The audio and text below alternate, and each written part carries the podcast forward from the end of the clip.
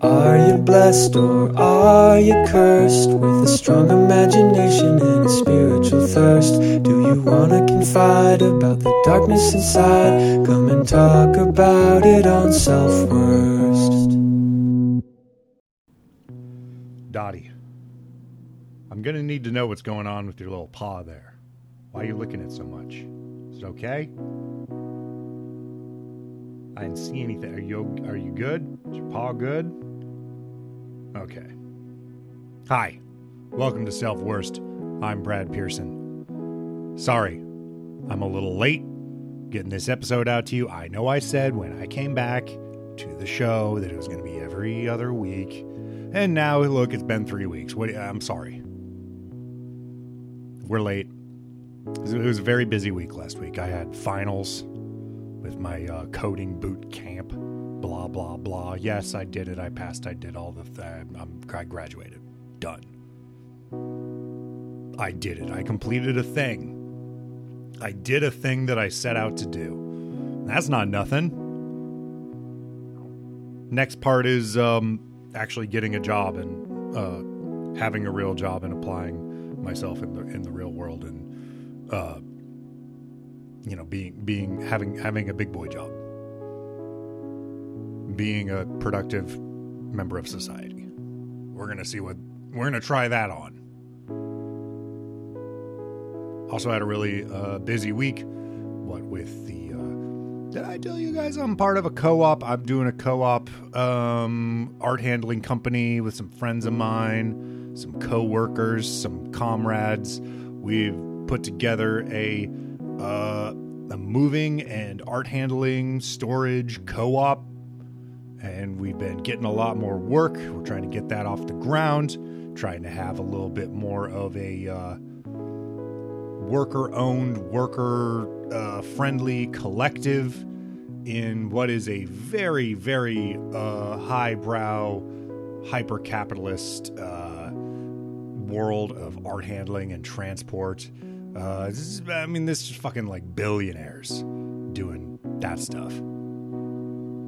Anyway, we've been doing a lot of stuff with that and the boot camp and just regular work in life. So it was a lot. So getting this podcast out to you uh, in a timely fashion proved to be too much for me. I'm sorry. Anyway, I'm here now. We're here now. And uh, we got a great guest. It's Pat King. Uh, he's a musician. He's he used to be based in New York. I know him from New York. Now he lives in Philly, uh, and he's crushing it out there, having a good time. Um, and you know, it, we we just have a we had a great conversation. I knew right away when I met Pat and like got to know Pat that he was going to be a good guest. You know why? Because he loves sad bastard music. And if you like sad bastard music, probably a pretty good candidate for the show. If you're an Elliott Smith fan, etc. And if you're a sad bastard music fan and you come on the show, you're probably I'm probably going to want to talk to you about that for a while. So we do talk about you know a couple of white guys talking about indie music for a while, whatever. And then we get into it with some some crazy shit about mental health, epilepsy, self sabotage. It's all in there. So it, it, was a really great conversation. He really, uh, he really brought the heat, opened up, and at the end he performs a song. It's a musical episode. We've had a few of those. We've had a couple of people come on and perform a song. That's always fun. Shout out to Whitmer Thomas. Shout out to Kate Mooney performing songs on the show. That's always fun. Probably someone else I'm forgetting right now. I'm kind of doing this on the fly. I'm sorry if you're not those two people and you came on the show and performed a song and I'm forgetting. Anyway, what are you going to do? It's May. It's a beautiful month. It's the most beautiful month, right? It's not too hot, not too cold. Hope y'all are feeling well. Hope you're having a good time getting outside rolling around in the grass while it's still green, while it, you know we're not getting scorched and eaten by mosquitoes yet.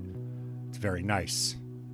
As busy as we are with all of our shit, I hope you have time to do some exercise, do some self care, do some whatever it is. Do some artwork, do some sitting in a tub, do some uh, staring at a wall, whatever.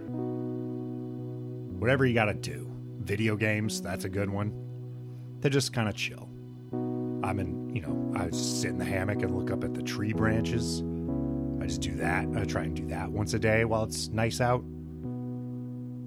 Do whatever you can. Anyway, um, let's get to the interview. But first, uh, let me give you all my bullshit about, uh, you know, uh, patreon.com slash self-worst. Please visit that. And, uh, you know, you got, you got bonus content on there. You can kick in as little as a dollar a month. You won't even notice. You'll sign up once on a whim, and then you'll just forget. You know how many, like, fucking streaming services and bullshit memberships you're paying for right now that you don't even remember?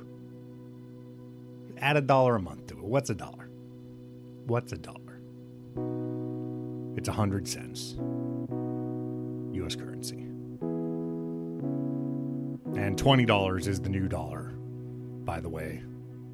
$100 is the new $20. What with inflation and all. Thanks, Brandon. Anyway.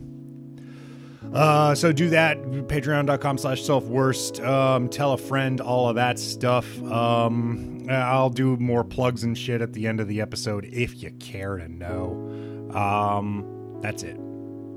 Goodbye.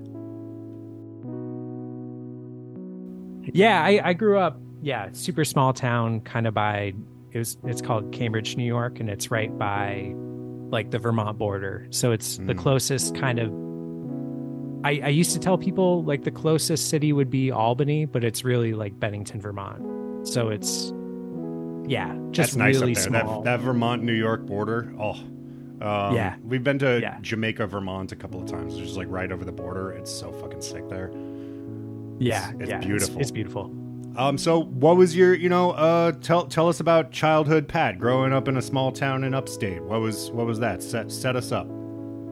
Yeah, I mean, so the town was pretty it's a pretty like idyllic setting. Like it's it's very uh like the town I grew up in uh is where like Grandma Moses, if you know who that is, like the she's like a famous folk artist.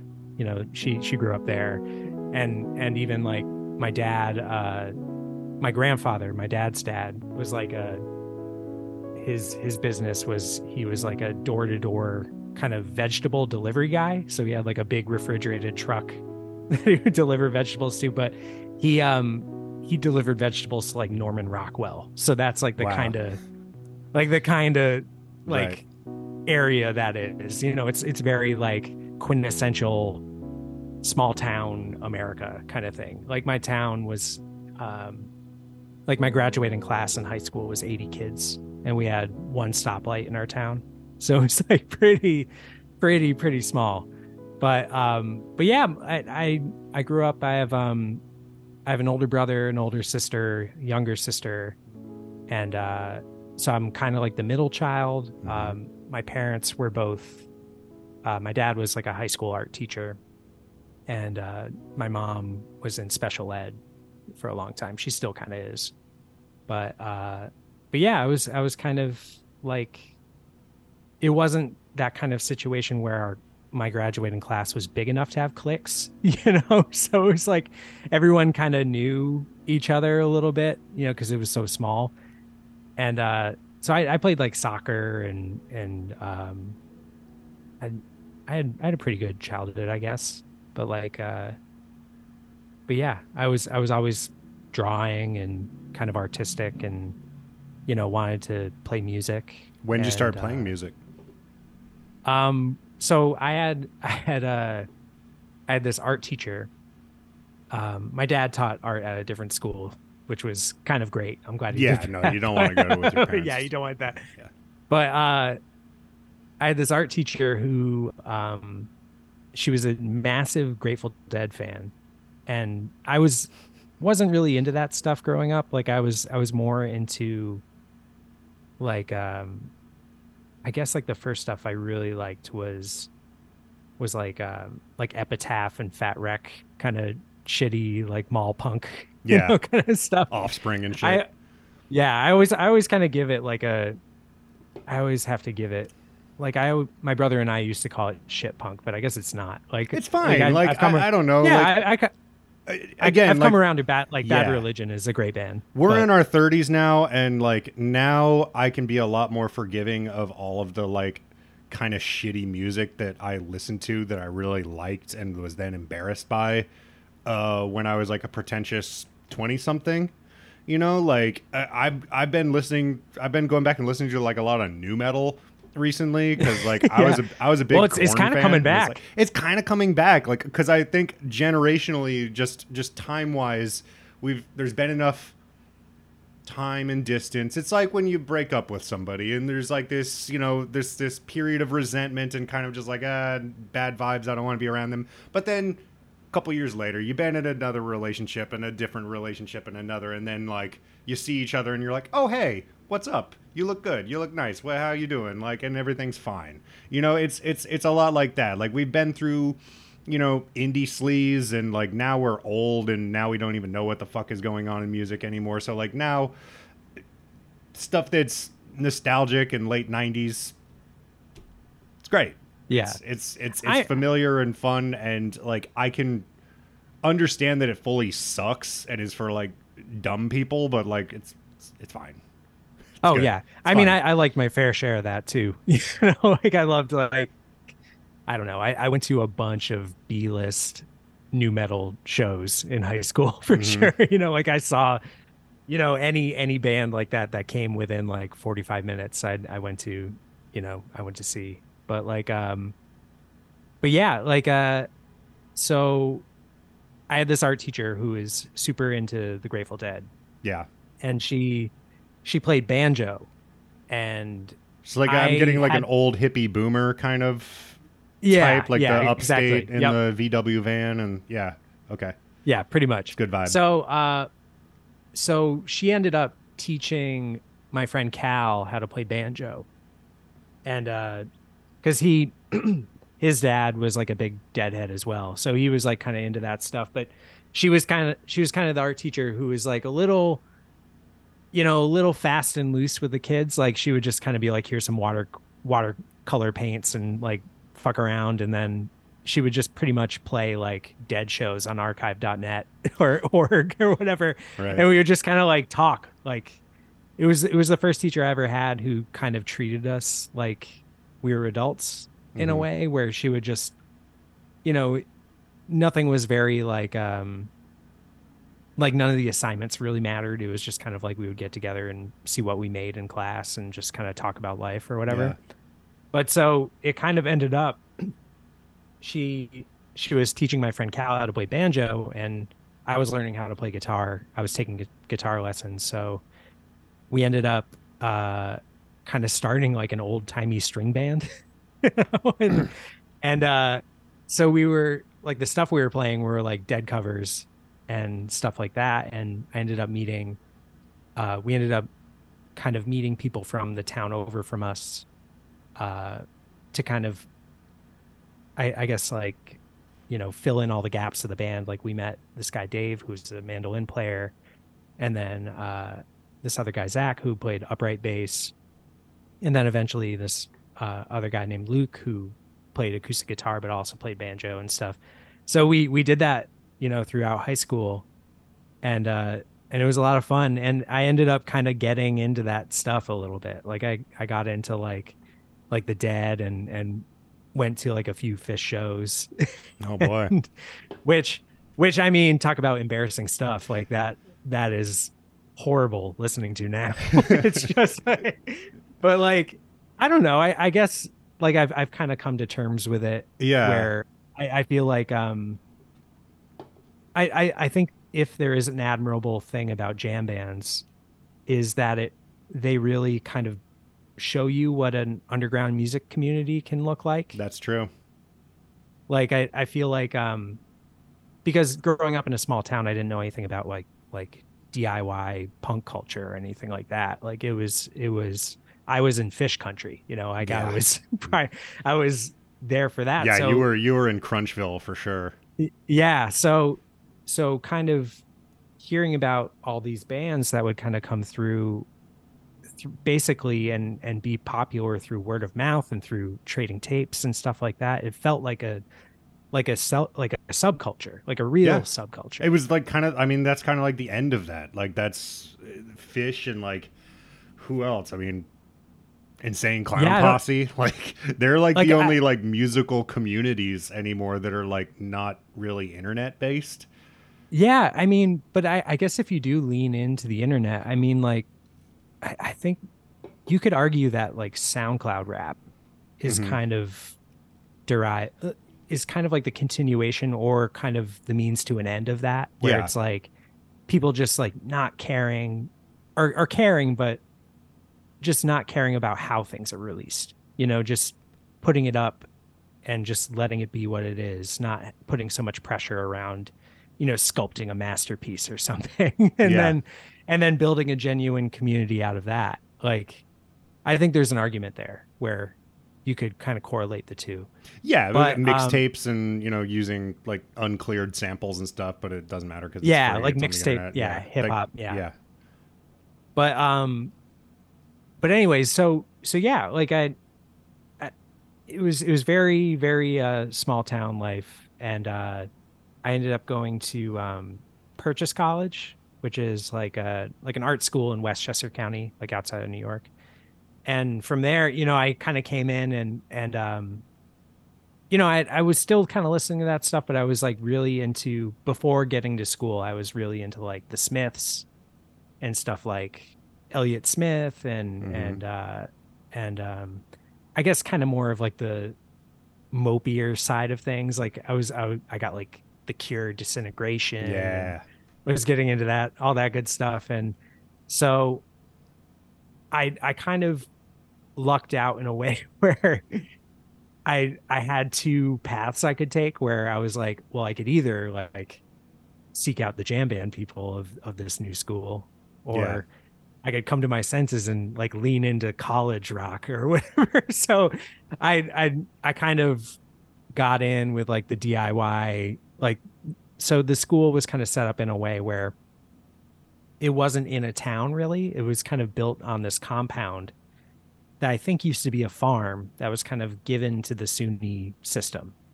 But it was built by I, I can't remember if this is right but i think it was built like the actual complex was built by and designed by the same person that built like sing sing prison or something like Whoa. that. So it was this this really kind of depressing thing out in the middle of the wilderness. And we you know there were dorms but there were also like on campus apartments where people would party. But uh those of us that were like underage like freshmen it was great because it had um there were there was a student center that had a show every night. Like they booked bands every night and there would be the same bands that would play like mercury lounge or bowery ballroom or something Right. like that. So i really didn't have any exposure to anything like that you know growing up. So i, th- I think like the first couple months i was there i saw like dave bazan of pedro the lion play like mm-hmm. a solo set. And that was like oh shit like this is like this is the music for me. Like Yeah. i need to get into this. But i should say that you know i was i was also like very into uh stuff like like wilco like i Mhm. i got super into wilco and like the flaming lips and high They school kind and of they kind of toe that line. Like Wilco is kind of like the halfway mark between like indie record store college rock stuff and like pretty twangy, crunchy like jam band people because like they can kind of do a little bit of both. Yeah, and I, I think I think they were kind of like the off ramp for me. like Mm-hmm. I remember, I remember seeing them in high school, and like I, I saw them on the Ghost is Born tour, and I was just kind of like, like oh shit, like all this jammy goofy stuff is like horrible, like compared to this. Like this is a real band, like like they, they mean business kind of. It's thing. a it's an amazing experience in your like early twenties when you like when you start to really feel like you've discovered something I like discovered new music or like you've you've learned you've gotten into like a set of music as a adolescent as a as a you know a kid a teenager whatever. You're listening to like nirvana and smashing pumpkins and stuff because that's been around but like then you hear that first flaming lips album and it like blows your mind and you just start like like that was my that was my entry point was uh was Yoshimi battles the pink robots. Uh, I think Yeah, like same. that one was, Yeah. and I was just, and then I went back and listened to Soft Bulletin and just like worked my way back through their discography, which is huge, and there's so many of them, and like, you know, it goes all the way back into like, what late '80s, early '90s, and like it's insane, and so like, that was what really started it for me, and like that was probably like uh god when was that like late high school i guess when i was just like oh no i'm not into this nu metal shit anymore. I'm i'm a cool like record store guy. I hang out at the record store and like I, I, I know a lot about music and i'm a cool guy now. You know like that that sort of shit. Like i was i was trading in like my jean codes for like cardigans and and like buddy holly glasses and shit. It was like this weird transition of styles Yeah, yeah, for real. And it's funny though, because I I think there are just so many layers to the Flaming Lips. Like they're such a fascinating band to me, just in terms of like the musicality that comes to all of it, just how much ground they cover. Uh, I think Wayne is is kind of an underrated lyricist in terms of like you think like if you were to kind of like I, I- feel like someone who knows about them on a surface level just kind of views them as this druggy kind of like fantastical, yeah you know, party band. Yeah, they write songs about spaceships and stuff, but like it, it is deeper than that, and like it gets into like the human condition, and like he he can really dig into like uh a lot of yeah a lot of a lot of just moods a lot of like a lot of stuff on soft bulletin especially about just like having like moments of ennui while you're like folding laundry and stuff and like all of a sudden you're just like spiraling and don't know what the fuck your life is and like like he'll get into that and like it's it's in the middle of this like crazy psychedelic album and so it just hits you on like two levels of uh you know just visceral uh carnal music and bright colors and shit and then also this like morose fucking like Yeah. Jean-Paul Sartre kind of existentialism. Yeah, I always think about that line in the gash where he, he says like, "Will the fight for our sanity, but be the fight for our lives?" Yeah. And it's it's so it comes out of like that song just has these giant weird harmonies, like kind of chanting like most of the lyrics, and then he kind of sings that without anything, like it's mm-hmm. pretty unobscured, and it's kind of the thesis for that album in a lot of ways, where it's just like like the real battle is our minds like Mhm. all the time. Like you just have to keep that at bay like the terror at bay. And you know yeah i mean that was their whole thing. Like they uh he wanted to make a psychedelic band that was about kind of like the dark side or like a bad trip kind of thing. Like when you take drugs and go to like the bad place in your brain um Yeah. and have anxiety and you're like scared and, and like he wanted to get into that. And you know they have that whole album like the terror that's about just that. It's about just the you know kind of when you zoom out and look at our place in the cosmos it's it's terrifying how small and insignificant and short everything is and just doesn't really matter. There's no there's no nothing like you just die and that's Yeah. it and then you don't exist anymore and like you know like it, it- when you're a kid listening to all that stuff it's it's like fucking mind-blowing and it just it uh yeah i don't know man like i, I kind of fell off with them after like yoshimi after like war with the mystics wasn't a very good album and then and then Yeah, i kind of right, like right. moved on to other shit but like but then they came back and started doing like more interesting stuff after that and like i'm just like man that's cool i i wish i hadn't kind of fallen off because like now i feel like it's weird to go back and like you know it's it's, it's Yeah, hard to like sit down and listen to it now but yeah I, I think i i wrote like a giant list for Paste that was just kind of going through all their albums and and it I, I think it reignited my love for them in a big way but yeah, I, I even think their their latest one, American Head, I think that's one of their best ones. And That's it's good. it's really yeah. And it's it's really kind of I don't know. I think Wayne I think Wayne is kind of maybe one of America's most underrated country singers in Hmm. a way. Like I, I feel like his he kind of writes in this like simplistic, almost Nashville. I, I, don't mean, know. if, yeah, like, if you I- remove all of the other like all the Steven Drozd, uh, Dave Dave Fridmann is that the producer that they worked Yep. with? Mhm. That like made everything sound like fucking crazy.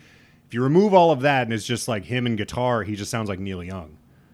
yeah, exactly. You yeah, know, he's got that like high alto-y voice and like it just sounds. He's just like a twangy. He's like a fucking Okie. You know.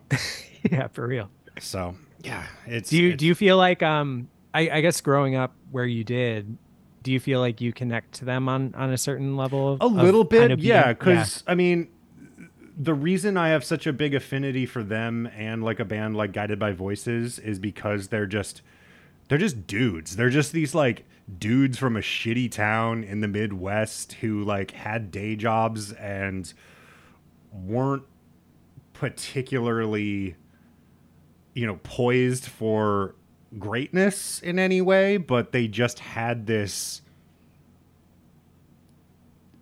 tenacity i think. It, was like another thing that that there's another thread that is their tenacity like guided by voices and uh flaming lips. They both existed for a long ass time before anybody before they really gained a lot of traction. And they were just like okay like we're not getting noticed a bunch. Like we're getting you know we'll sell a song to like the uh, you know Batman Forever soundtrack here and there, and like you know we'll sometimes pop up in things, but like honestly, we're just like we make enough money to like pay our rent in in Oklahoma City, and that's it. And we're just gonna make our shit and just keep grinding away at it and have our day jobs. And like all of a sudden, after you know 20 years of doing that, they have this massive catalog of just pure artwork that hasn't been fucked with by the pressure of everybody looking at them and saying like what's next which is honestly why i kind of think they choked after yoshimi because that's what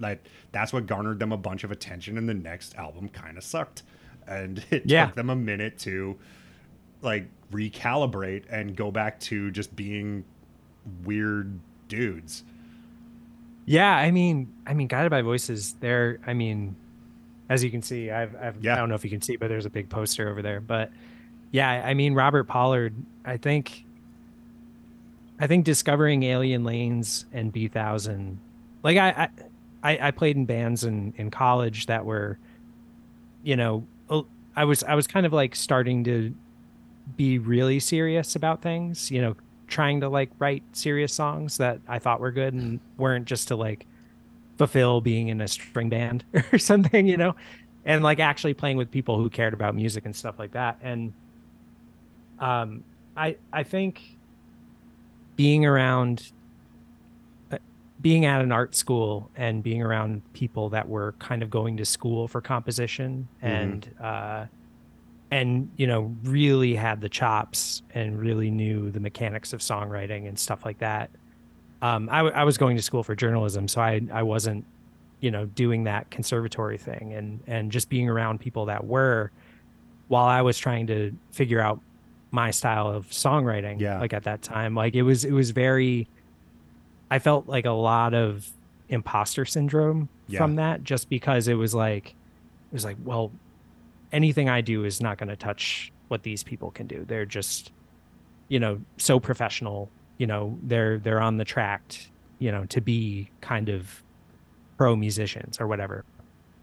And uh it was it was very easy for me to talk myself down in that way. And uh i think hearing those records alien lanes and Bee Thousand uh you know i was just like well this guy this band and and this guy you know because it's it's at that time it was it was pretty much like pollard and uh tobin sprout's vision you know they would just kind of go into their basement and yeah you know, with with a with a case of Miller Lite and crank out these four track songs. And it was just so unfucked with and brilliant. and it was it was such like a game changer for me because I was like, well, all that matters is just doing it. Yeah. You know, you know, if you just keep doing like whatever you want to do, if you just keep doing it, you know, fuck it. At least if if people don't like it, like maybe they'll like the next one. You know, like you'll just yeah. It's it's at least just, at, at least that's the process. It's just the raw output. It's just it's just whatever is coming out of you, and you don't necessarily have to be technically super gifted. In fact, I don't. I wouldn't say Wayne Coyne or Robert Pollard are particular like they're not I wouldn't call them like guitar virtuosos or anything like that by any measure. Doesn't matter. Like it's very it's pretty stripped down um you know just just songcraft and um that's more what matters and that's always been like I always like somebody who um who puts their balls into what they're doing over just having you know a, a preternatural talent that just like talent's luck you know? But like what what really matters is passion and keep doing it and keep trying and failing and experimenting and and eventually like these breakthroughs happen when it really comes from the heart. I mean like you know again coming from the midwest like growing up going to shows at the Sokol Underground, being around all that Saddle Creek stuff and like hearing like Bright Eyes for the first time and like hearing, you know, like, I mean, hearing a lot of stuff just like because he was like a guy about town and like, you know, there was like a lot of backlash and there was a lot of like, you know, I think by the time that I started really listening to a lot of that stuff, like a lot of the music nerds who like I was talking to were like, actually, it sucks because they wanted to be like, you know, like contrarian about it and shit. Like, uh, well, I, I, think I, I think once they le- once once they labeled Conor as emo, like, yeah, I feel like that's that, kind of like, when it, it, happened, right? yeah, it, you know, there's that like backlash, resentment against like Midwest emo, and like that was, but there was also like what was going on too. So there's this like love hate thing happening and there's this whole other level of like midwestern masculinity and machismo and expectations of like how you're supposed to like fucking act as like a dude and like you're supposed to like if you're not like making like ZZ top music then you're a little bitch and like you know there's there's just all of that go on top of it where uh you know this like little sensitive sad boy with his hair in his face like singing songs about feelings was just like who the fuck is this guy? But like if you listen to it, it's just like holy shit! Like he is really tapping into something deep and dark and very specific about our generation and our like geographical location just this like isolated loneliness and there's nothing but train horns and like you can't see anything on the horizon and there's just nobody fucking out there like willa cather like it's he got it. He nailed it. And it, it again was just some fucking kid, you know. He's not a good singer, and he's like the, it's it's it's deeper than that. Like that's why punk is good. It's like they're not good at what they're doing, that but they are. It's coming from something deeper. Yeah, it, it's funny because I I've, I feel like you know uh especially with like all the meet me in the bathroom kind of recontextualization of of like that whole New York era. Like I I, I feel like I have a hard time at least at the time I had a hard time connecting with stuff like that. Like now I can listen to the strokes, I can listen to like all that stuff, but mm-hmm.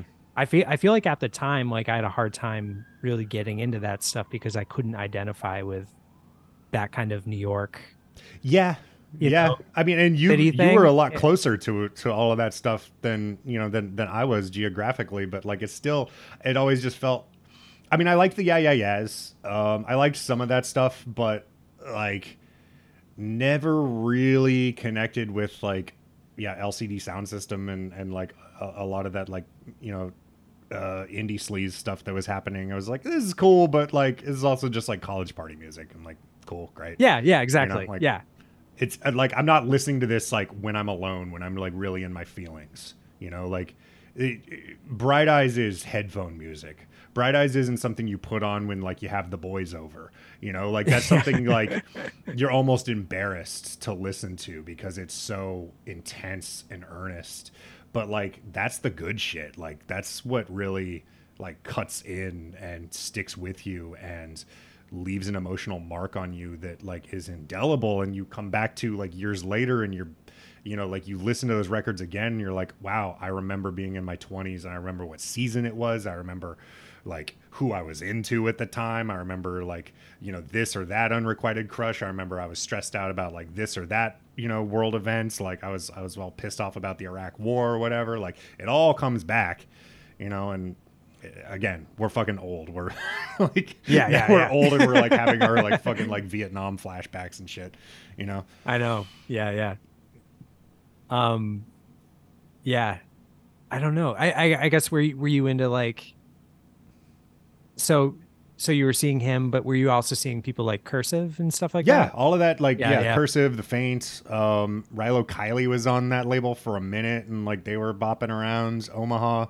Um, like I grew up in the next town over. I grew up in Lincoln, that's the capital, but like it's yeah, like a forty-five minute drive to to get there. So like you know, we'd all pile in the car and we'd all go see like whatever. Like we saw the Yeah Yeah Yeahs on their first tour at Sokol, which was fucking incredible, and like Oh, I'm sure. the energy in that like and we saw the arcade fire like um they played the underground which is like the smaller like the basements you know uh, uh version of of that like they didn't even fill the the actual auditorium they were just playing like this little room and it was just packed to the gills and it just like it went crazy in there like cuz it it yeah, it was just an exciting time. You know, you see you see shit like that, and you're like, oh, these guys are going to be huge, and this is a big cultural event that's like happening, you know, five feet in front of me. It's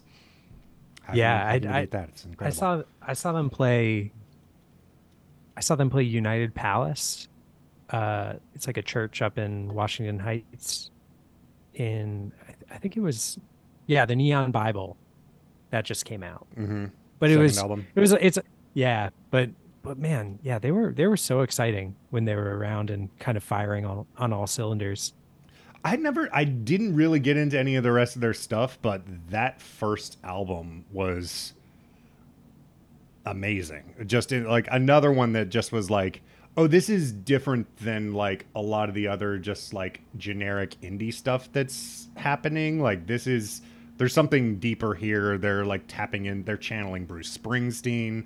There's all this other stuff in there that, like, you know, just like the, the album's called Funeral, and it has like it evokes all this like life and death stuff that is just big and you know, Yeah, it, it seems it feels beyond the scope of like what a you know 22 year old guy should be able to write. You know what I mean? Yeah, I, I, I think. Yeah, I, th- I think you know. I mean, they're kind of they're kind of over right now, but uh, Yeah. I, don't- I don't know what's going to happen with them. But uh, yeah, they. I, I think he just got for me like he just became a worse and worse lyricist over time. I remember we uh Courtney and I we uh we won free tickets to see them at it was Grand Prospect Hall. Did you ever go there when that was open? It was like a Mm. wedding venue in uh like South Slope. And they were doing some live cast there for one of their horrible albums, hor- horrible recent albums. Yeah. I just I just remember we were waiting online to get in, and it was because it was all free tickets, so you know it, it was just crazy pandemonium waiting in line to get in, and uh, he came out and did that thing where he was like shaking everyone's hand, you know, Mhm. kind of being like like I'm a man of the people, I'm gonna shake everyone's hand, and I had I had that like King of the Hill moment where Hank Hill shake shook uh, George W. Bush's hand, and it was Oh, a yeah. limp handshake. Yeah. And I was just like, it's like, I don't know about this Win Butler guy. like this handshake isn't great. So But- see, you knew. I knew. Yeah. Yeah. I don't know. It's hard. It's yeah.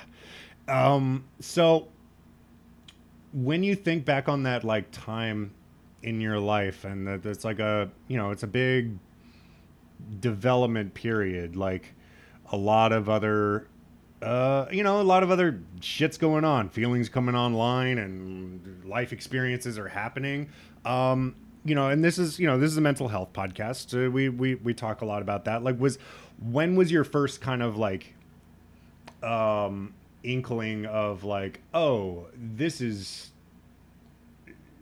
uh, this is what depression feels like. This is what anxiety really feels like. This is what, you know, uh, I, I don't want to go back to this experience.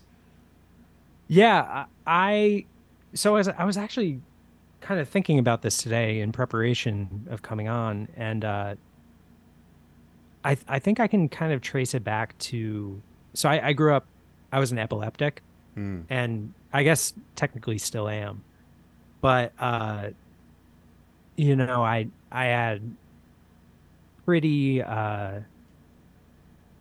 I had a few kind of grand mal seizures, you know, where you fall on the floor and shake and all that stuff. But the way my epilepsy worked mostly was I would have these kind of uh, these auras where I would I would uh, it would come on and it it would feel like a foggy, like my my uh, perception of everything would get very foggy, and then I would I would almost kind of be in like a trance state, like kind of black out. And uh, I remember the first one I ever had. I, you know, I was I was walking uh, to the school bus after after school, and I, I felt like a cloud come on, and and the next thing I knew, I I woke up and I was on the ground, and a teacher was like, "What are you doing? You just walked straight into a stop sign." and So apparently, like, you know, like it was very like Looney Tunes, just like bonk, and then fell over Yeah. and uh so i ended up i, I grew up and um you know they they at that time they really didn't have medication for childhood epilepsy so uh I, w- I went to a doctor and they were i was on all these experimental drugs like i would get paid by my doctor like i would get a check for like a hundred bucks to basically like each time I went in for a check-in, like after doing the, a trial of medication, and he would just be like, "Okay, like, like, thanks so much. Like, thanks for trying this out. Like, thanks for giving us this data, pretty much." And so it was a lot of like me, you know, if a med, if if medication wasn't good, I would feel the side effects. Like I would, I would, you know, pass out in class and just be like a drooling mess, and and uh, and it, it took like a lot of time and and different trials to kind of get on the right meds for a while. But uh most of my epilepsy is is trigger triggered by stress and and and not sleeping. Mhm. so if if i you know i would, I would go to a, a friend's house and and if that friend had a had parents that would like let us stay up all night and like watch movies or something you know which we would do and just stay up until we could the sun rises or whatever watching like die hard or something like that or Yeah. horror movies or so you know i would i would go home and then i would just have seizure after seizure after seizure and and on days like that um you know I, I would be pretty checked out for like a week you know i would i would and i didn't know that if it was depression or not but i would definitely be you know not wanting to get out of bed or like uh you know just really closing myself off in my room or something like that.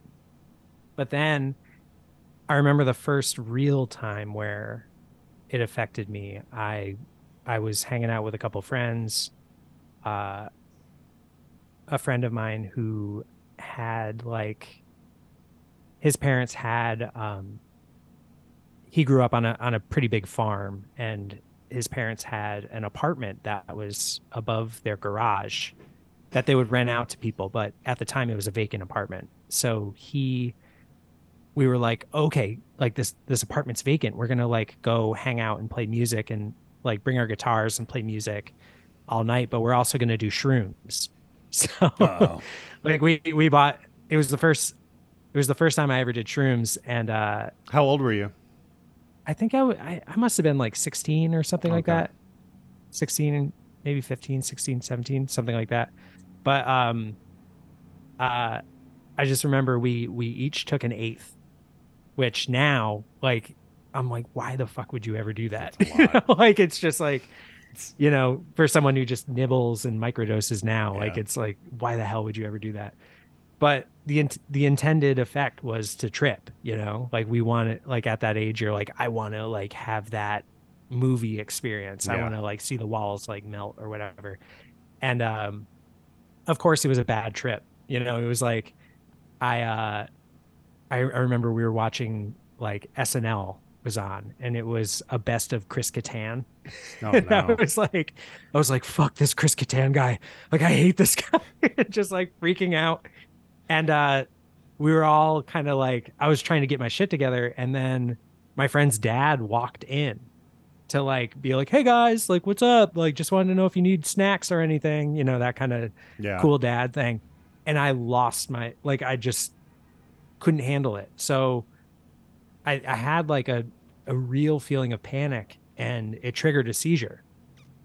Oof. So I ended up having this seizure and and they all of course like my friends like like luckily they like this wasn't their first time so they, they okay so they like, they knew you uh had yeah. epilepsy before that yeah yeah but they they they had also tripped before so they oh, they were also like they were like oh my god like pat has epilepsy like dad like we're gonna help him out and so they all kind of like snapped to it and like explaining the situation and then you know i i felt so embarrassed afterwards yeah. and like i woke up and you know kind of wrote it out but i was like wait i i still think it's it's probably like it's definitely the first time i've felt that inadequate or kind of you know that my disorder was kind of like a deterrent for me having a normal life mm-hmm. in a mm-hmm. way and um just like the the entire aspect of like i can't trust my own brain. Like i i can't like i will lose time if i don't take care of this. You know like i will lose you know i'll i'll, I'll slip out of reality yeah. in a way. And and uh so it after that day, I, I just remember, I think it kicked in probably a month long thing for me where I was, you know, I was, I was very conscious of that. And it was, it was a real kind of maybe the first time I ever considered my mortality and, you know, and just being really thinking about, uh, that heavily kind of made me petrified. You know, I was yeah. just terrified of everything, and you know, uh, uh, I, I, it was almost like too much to bear. So, I, I think, um, I think I, I never got a handle on what that was, and I, I, think at the time I just thought it was because, you know, like a side effect of having a a seizure. You know, I, I thought it was just like my brain was you know, in a rattled state or whatever. But I, I kind looking back on it now, um, you know, I, I think it kind of went hand in hand a little yeah. bit and kind of, you know, not, uh,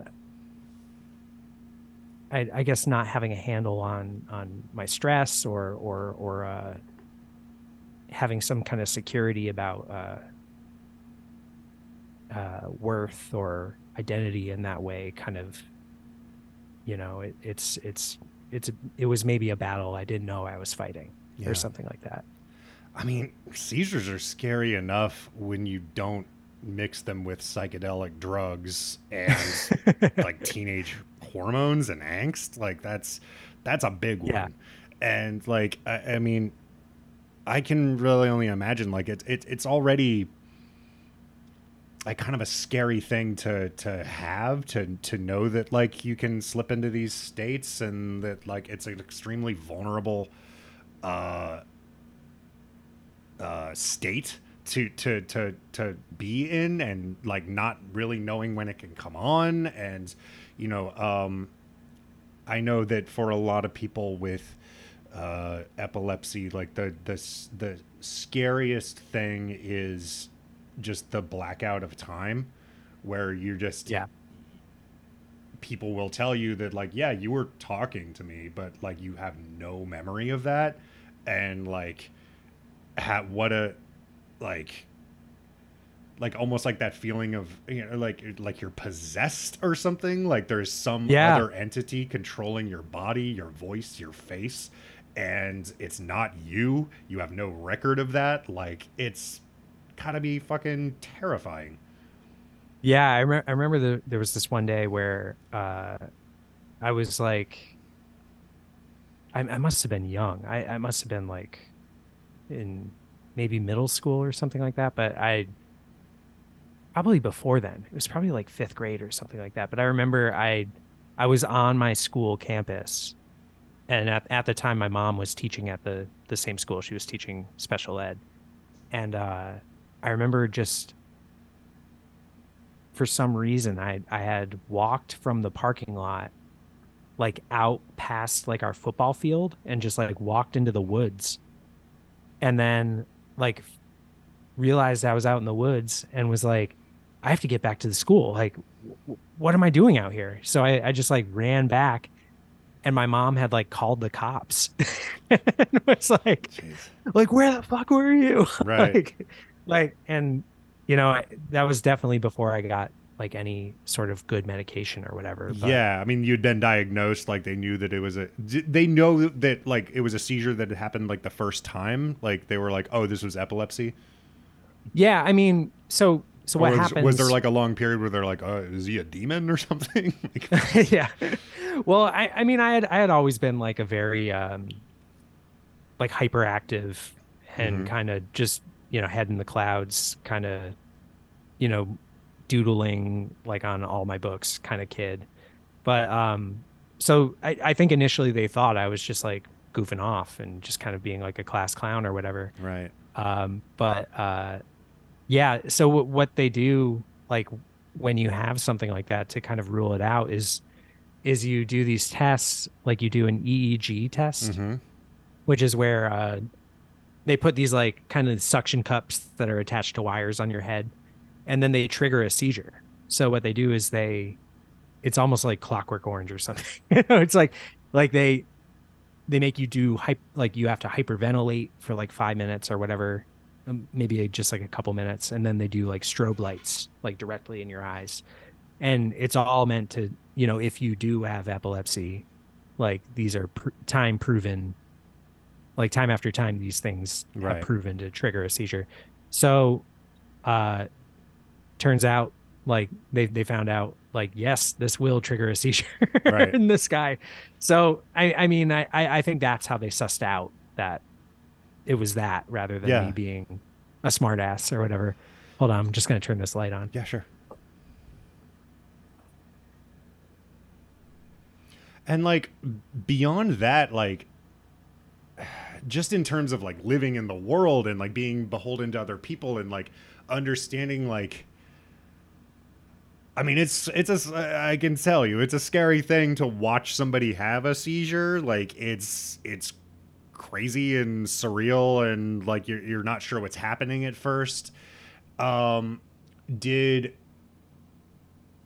did the like i don't know uh not that i think that it's something that somebody should be like ashamed or embarrassed of but like did that come up did that come up like oh god everybody saw me like you know like fall to the ground and shake Oh, around and like yeah, now, yeah. like, what are people gonna say and like oh of you know, course what yeah, am i doing I- to my family stressing them out blah blah blah like stuff like that Yeah, yeah, definitely. I mean, I I had like a I had like a severe seizure in in a science class when I was like sitting next to my like my high school crush and stuff like that. So like like I, I just remember that like sad walk or like everyone just you know you come to and you're on the floor and everyone is just around you and you're just like please i hope i didn't piss my pants or, something Yeah. like that or like because that can happen You too know, and then like yeah yeah totally i mean it never happened to me luckily but um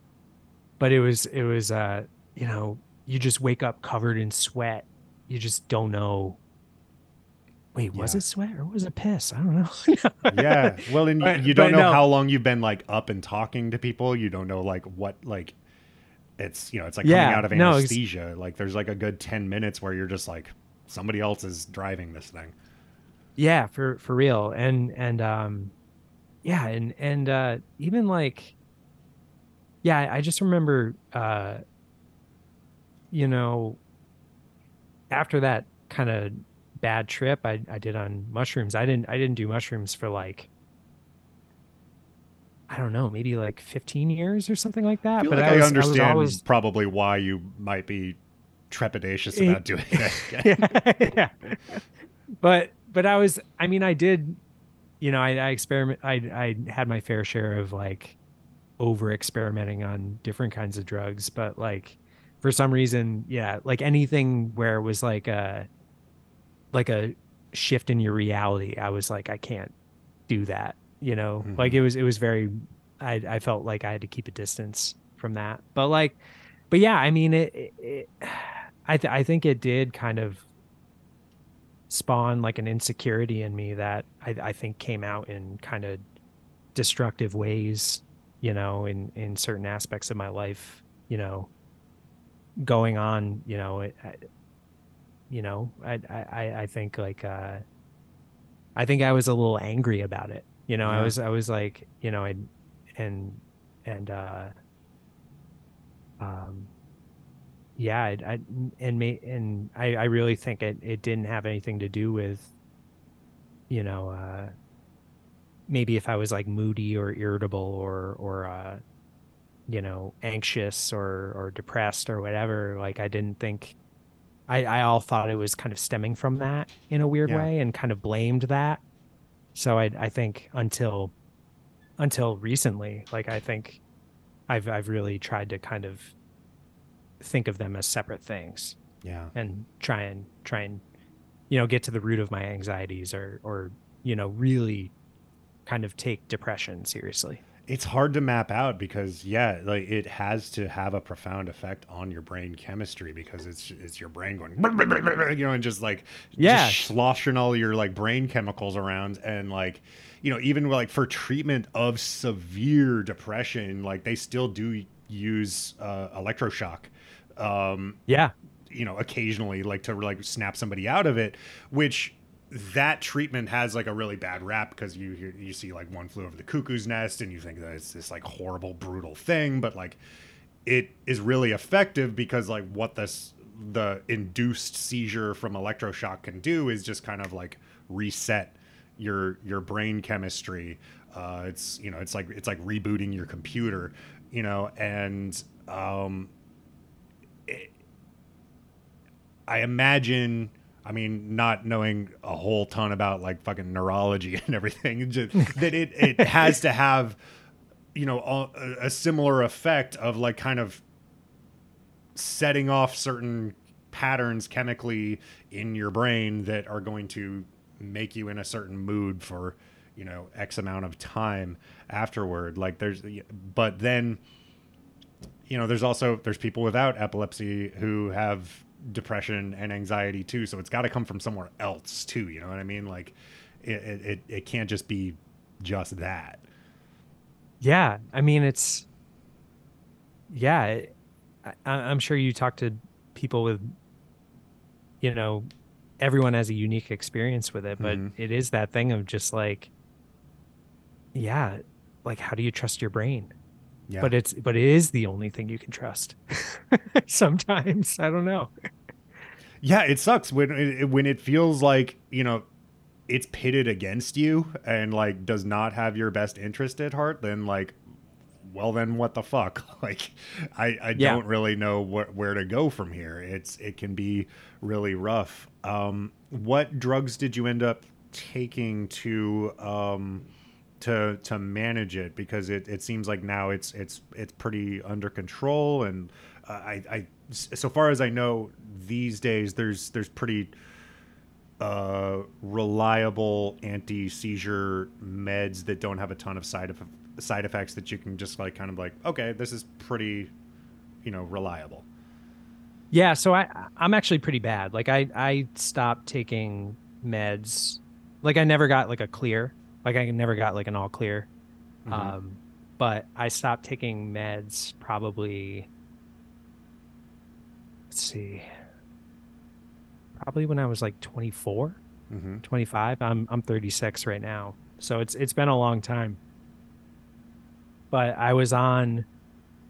I was on Tegretol was the first med that I was on, and then I was on Keppra for a long time, and you know, Tegretol had had pretty uh, pretty bad side effects with me. Like it was, it, I I was very like sluggish and slow, and Keppra was, you know, way less side effects, but I could still feel them. Like it was very apparent, you know. So I, I, I mean, I don't advise anyone to do this, you know, Right. but I I feel like I um I kind of started getting my stress under control and and really kind of focusing on treating myself a little bit better. And and you know I uh so at around that time like I just decided to go off meds because I wanted to feel better and not feel you know like I could have talked to a doctor I'm sure and and they could have you know guided me towards better medication but i i just for whatever reason i was like i'm just gonna go off and you know do you know Yeah.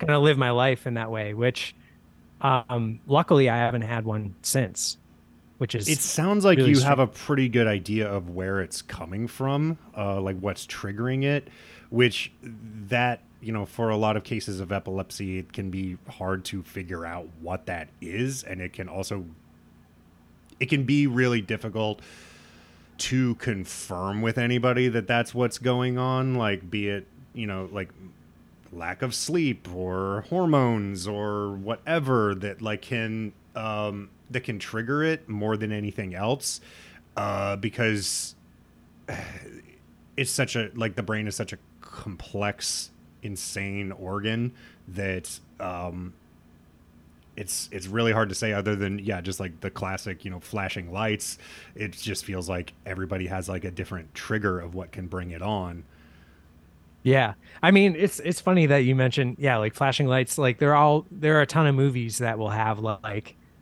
you know, have a warning yeah right before they start. And and I remember the only one where I felt like I was like, "Oh boy, I should probably turn this off." is uh that Ben Wheatley movie A, a Field in England. Hmm. Have you ever seen that? It's about like these uh British soldiers in like the medi- medieval times. I, f- I forgot which battle they're fighting, but they they go out into this this field where they think a, there's buried treasure, and uh, they spend like days like digging up these holes, like trying to look for the buried treasure, and and they don't have any food because it's like directly after a battle. So they find all these mushrooms and they like make a stew, and they all have these crazy acid or mushroom trips. Mm-hmm. but but the way it's shot it's like spliced it's all black and white and it's like spliced flashing lights kind of yeah. vibes. And uh i remember just being like oh this yeah i have to turn this off. Oh no. But but uh but yeah i i, I don't know. Like I, I i think um i remember hearing about how neil young said that he um he grew up an epileptic Uh-huh. and uh and once once he start once he stopped working with Stephen Stills in Buffalo Springfield, I think is the story that he Yeah. stopped having them. yeah So, I I mean I don't know. I I think I think I think you know once I around that time you know Courtney and I, uh, we moved to New York. We both went to the same college together, and we we moved to New York. And and although it was like a very stressful, like I I never, I had such a hard time you know with with um like keeping jobs and stuff Mhm. like that and and or getting okay jobs or whatever that you know it was it was a stressful time but i think just because we were together maybe like i i wasn't that stressed. I don't know like or or I, I i can't pinpoint it. Like i don't know why it hasn't happened you know there have Yeah. certainly been stresses in my life but i don't know why you know it's it's been a over a decade and no seizures you get fired a lot Uh, yeah. I mean, that's, I don't know. I, yeah. So I, I, when we first moved to New York, I, I kind of had this whole idea where, you know, I, I went to school for journalism mm-hmm. and, and, uh, which I, I lucked out and that ended up kind of being what I do. It, it became what I do now, which is good, but it, it was, it took a long time to kind of come around and kind of find my footing in that world. Yeah. Like, uh, I remember my first job in New York was, uh, my whole mindset was like, I'm going to come to Brooklyn because that's what you do. Like we, we went to school, like a half hour train ride outside of Brooklyn. So it was like, that's what everyone's doing. So we're just going to move there and, you know, we're going to make it in New York, whatever. But my whole idea was like, well, I'm going to start a band and, and, uh, it doesn't matter like what job I get. Like as long as it's like an office job, you know, I'll, I'll be fine. And like, I don't have to care about it. Like I can just, you know, as long as I can afford PBR and play in a band, you know, yeah. that's fine for me. So I certainly drank a lot of PBR and and I I think uh I think um because I hated every job, I just self-sabotaged everything. Mm-hmm. Like I remember um the first real job where I was making like pretty decent money. I I I got a job as a grant writer at um, at NYU for doing like it was like cancer research. You know, I would I would assist these scientists who had these projects and and uh, you know help them get their proposals like up to snuff and you know get all this money for. How'd you get research. hooked up with but, that? Yeah, I th- I think I got it on Craigslist. Like it was just wow. like applying. You know, yeah. it, I mean it was it was back then, so it was probably like I mean, I think it must have been like 2010, 2011 mm-hmm. or something like that. So it was a good job. Like anyone would be happy with that job. Like it, it was great benefits. I think I got like, it was like 60K at that time, which was like pretty big, you know? Like it was definitely the, the most either of us had made, you know, up and up until that point. And, uh, and I, I just remember like, I just did the stupidest shit. Like I remember there was like an orientation where I got benefits. It was like they were reading like what was in our benefits package. And for some reason I was just like, I don't need to be here for this. And like some and I I called my friend and we just like I met I left and they were like, Don't you wanna you are kind of required to be here. Like don't you want to stick around and find out what's in your benefits package? And I was just like, nah, fuck it. And I just left. and I met my friend and we went to like Bierkraft and in Park Slope, and I remember getting so drunk, and Courtney ended up like she had a job and she like met us up, met with us after work, and and I just remember like waking up the next day, like I met him for happy hour, and I remember waking up the next day too drunk to go to work, Oof. and this was like early on in the job, and and I remember having Courtney like call and be like, this is like, this is Pat's girlfriend. Like, he can't come in. Like, he's, he has the flu or something like that. Yeah. And of course, shortly after, I, I think I lasted, I must have lasted like, I don't know, like, I, I must have lasted like two months there or something. I don't, I don't know. But I did I did like a good job. Like I actually did the job for a while, but I would do all these like little stupid things like that where I would just prioritize this like vision of of the uh, of like not even where I wanted to go because like the band the band I was in at that time like wasn't doing much. Like we were playing like the Charleston. Like we weren't like yeah. booking these like nation like like full national tours or something. Like it was just like like we had like an EP or something. you know, like yeah, that wasn't that wasn't even pressed on anything. Like I, I I just like I wanted to kind of like live the Brooklyn life and like where do you think? So you and, think it was maybe just coming from like you were just bored? Was it like just I need some sort of excitement? I need some sort of like Uh, I don't. I don't even know. I- I, adventure. think, I, need I some think- sort of rush. I don't know, cause like, because I was also, you know, the band I was in, we are I was in this band called Wagers that was pretty short lived, but we were like, we kind of modeled ourselves after like, Guided by Voices, The Replacements, Mhm. you know, that kind of stuff, Hüsker Dü. But we we thought to do that, like you had to be drunk on stage, you know, that was Mm. like the whole thing. So, I think our first show, our guitar player like blacked out and like broke his amp on stage.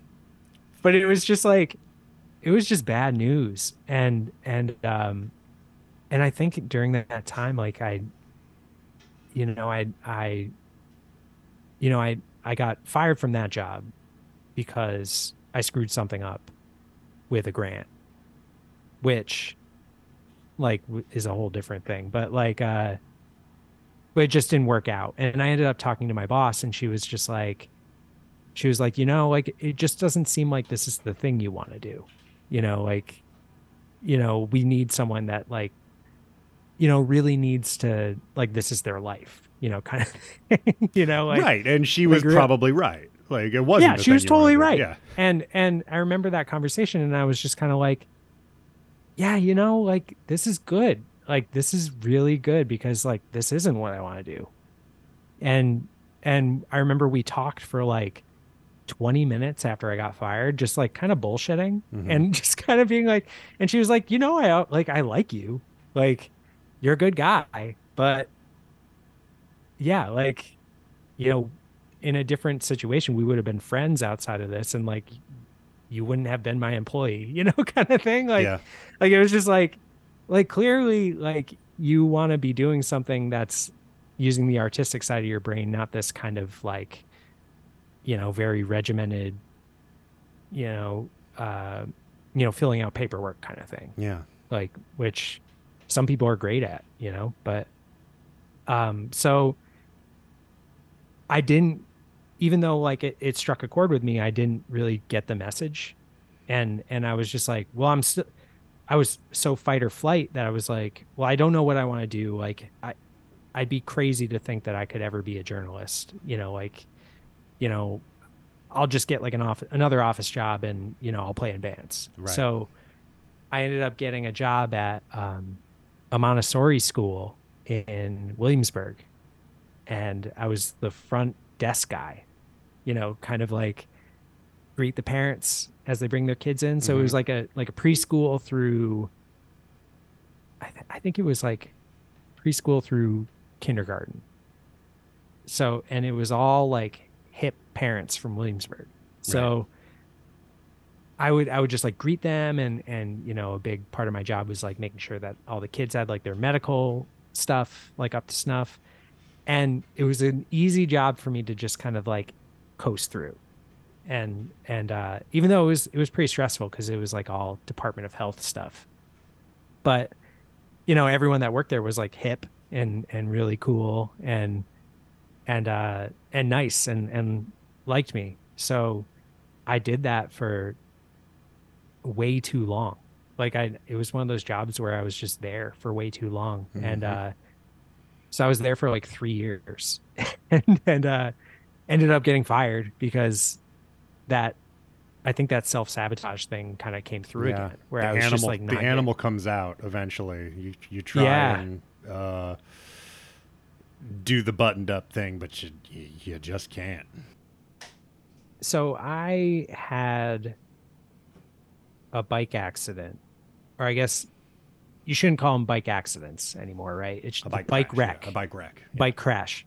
Uh, in it was actually right before I started at Metro. Um, I uh, got into this crash and I, I broke my I broke the ball of my elbow, and uh, it was pretty brutal. Like they were like, uh, the do- you know it it's it's a metal ball in there now, and and it's it's a it was a pretty severe surgery, and Yeah. uh, my my surgeon was like, you know, we're gonna try our best, but there's a real chance like maybe you won't get full mobility of your left arm, and uh, I remember you know, hearing that and being like, well, I'm not going to take that as an answer. Like I'm, they were like, they were telling me this and they were like, well, if you do physical therapy, you know, that's all you can do. And I was like, good. Well, I'll, I'll do all the physical therapy. I'll,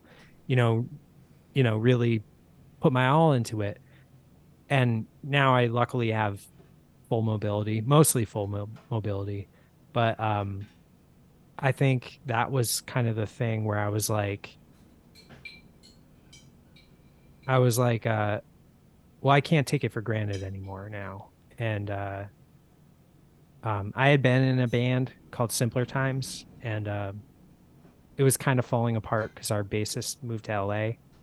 And then this happened, and it was just kind of like, okay, then that's done. So, uh, once I kind of got my arm in a good spot, I was like, I'm gonna buy an acoustic guitar uh like a classical guitar with nylon strings. That'll be easy for me to like relearn how to play guitar on. And i was like i'm to teach myself how to play guitar again. And uh and that's kind of what started this labrador project. And and and now and i think kind of that drive to start music again in a serious way and really take it seriously and really try and write songs that I I I thought I was capable of writing and maybe was wasn't doing before in bands because before I felt like I was just writing songs to be in a band rather than writing songs that were meaningful. And then also starting this journalism job where it was like it was like, well, you finally got the job that you paid for. Like you paid for a degree to do this job. so why don't you take both of these things really seriously? And I think ever since that, kind of like building myself up back again, I was able to kind of refocus and maybe not self sabotage myself as much. You know, I, I certainly do did in certain ways, and maybe, you know, I I do stress myself out about you know writing assignments and stuff like that, and but like now I living now, like I I kind of you know, I, I chase stories I want to write about. And, and, uh, ever since we put this record out, I'm really focusing on, you know, playing as much as possible, like playing, like trying to, you know, like we made a record, so I want people to hear it. And I want, like, we made tapes and, and it was the first time I've ever like paid for merch, like to get merch made and stuff like that. So, like, now, even though, like, considering my age like i'm you know it's it, you know people this age shouldn't be doing this like shouldn't be like well i'm gonna i'm gonna book a week long tour or something like that or i'm gonna you know like like most people would just be like okay this is the time where i get my soul sucking job like i'm i'm kind of leaning into uncertainty in a little way where i'm like well these are the things i actually want to do and this is the life i want to have and i i think maybe for a long time the way I was sabotaging myself was a combination of like imposter sim- syndrome kind of taking over and being like, well, you're never going to do this. Like, this is as far as you're going to go. Like, these are your limitations. Like, you know, like, nice try. Like, but mm. Pat, like, you, you can't. Yeah, but it's, it's time to grow up and get a real job, kind of. Yeah, exactly. Yeah, so put these childish things away. Yeah, exactly. And and I I don't know about you, but I I feel like um I feel like some people probably do feel that, you know, like when when you reach like your mid 30s, but I'm kind of just like like we don't want kids mm-hmm. and and I don't know if this is like a big factor into it, but um and we're we're happy with that like you know like yeah we kind of want to live this life where you know we we enjoy each other's company and like want to build a life like that where it's like well i guess like what does it matter like, yeah. what does it matter if like you know I, I i play music or you know kind of lean into these artistic you know aspects of my life or try and achieve these things. Like i, I guess like it would like if if we did have like a a life that was centered around kind of traditional yeah. you know family values like that like it would be different. But now it's like i don't know it's just a thing. But i think i've always kind of had that in my head too because my dad is um he's a he's a still life and landscape artist so he does like like hudson river valley school style landscapes and and but also like very detailed still lifes so I grew up kind of encouraged to do this kind of stuff, whether it be just drawing or, you know, playing music or whatever. But um, I think seeing him, the way he approached it was kind of like he would come up with a batch of paintings, you know, he would make like finish 10 paintings or something and then, you know, take it to a local gallery and have a show. Mm-hmm. And people would you know, you'd sell like a painting for like 500 bucks or something, you know? And, uh, so I've never been ashamed about pursuing it because it's always, I've always considered it work, you know, or, or like a hop, you know, like I always say like, it's like pick up basketball or something like that, you know, like being in a band is like pick up basketball or, you know, any kind of artistic thing is kind of like that. Yeah. But um, I I think I think maybe he kind of had those feelings too because like I he would have shows but they would all be at the same galleries. And you know while he he does great work and I think he's he's doing amazing paintings now like like I, I there is that thing of like wanting to push yourself and not um, like I, I think I think taking the next step is like to kind of tune out those voices telling you you can't go further. Mm-hmm. You know what I mean? We should wrap up, but um, let's play a song first. Speaking of music and, and everything. Oh yeah, yeah, sure. Okay, um, yeah, this is the. So this song is is basically when I first bought this guitar actually uh, to kind of start writing songs for Labrador. I I wrote this. This is the the first song that I wrote, and uh, it's on the first album uh, that I put out, which is is mostly a solo album called uh, "A Safe Distance from a Visit," which I did with uh, our guitar player Chris Hayes. But we we decided to add it to this new album, uh, "Hold the Door for Strangers," because it it just sounded really good with the full band. But I feel like it's probably a good idea to play this one because it was the first one that I wrote.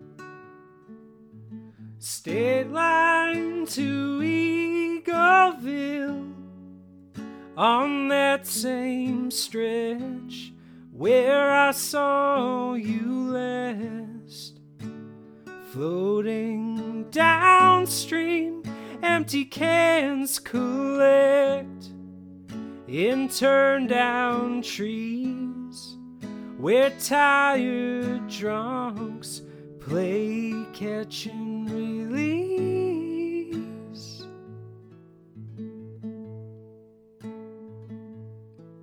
The first time I broke your heart, I needed the practice.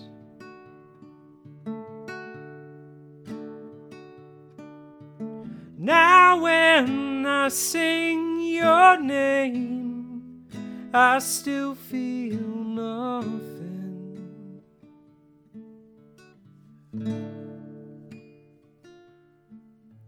State line to Eagleville,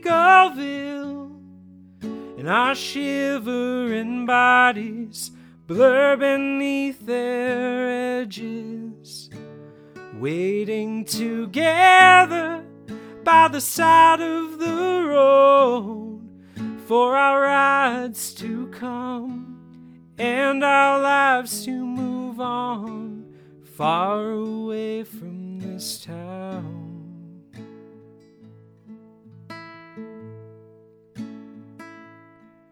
The first time I broke your heart, I needed the practice.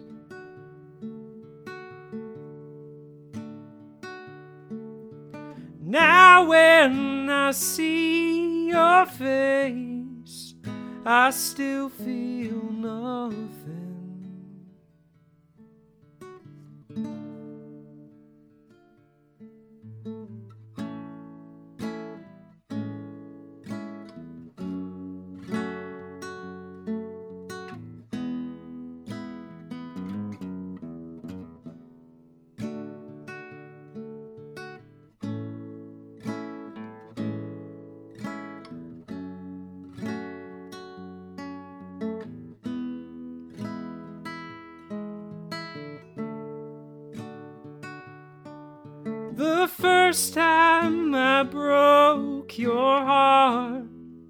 I needed the practice.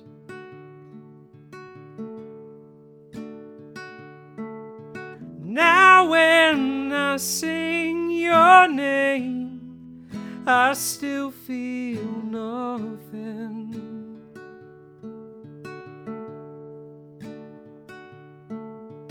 Now, when I see your face, I still feel nothing. Yeah, nothing but helpless. State line to Eagleville.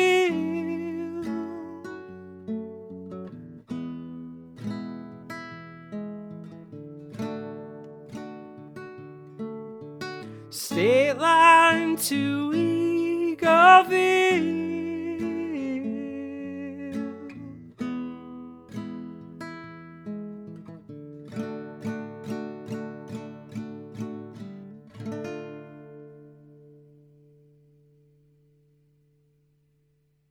Very nice. Thank you so much. Uh, Pat King, if people want to find you and your work, uh, where can they do all of that? Yeah, sure. So, uh, Labrador uh, is the name of my band. Um, we have a new album called "Hold the Door for Strangers" that came out in January. Um, it's uh, it's really good. I think I, I like it.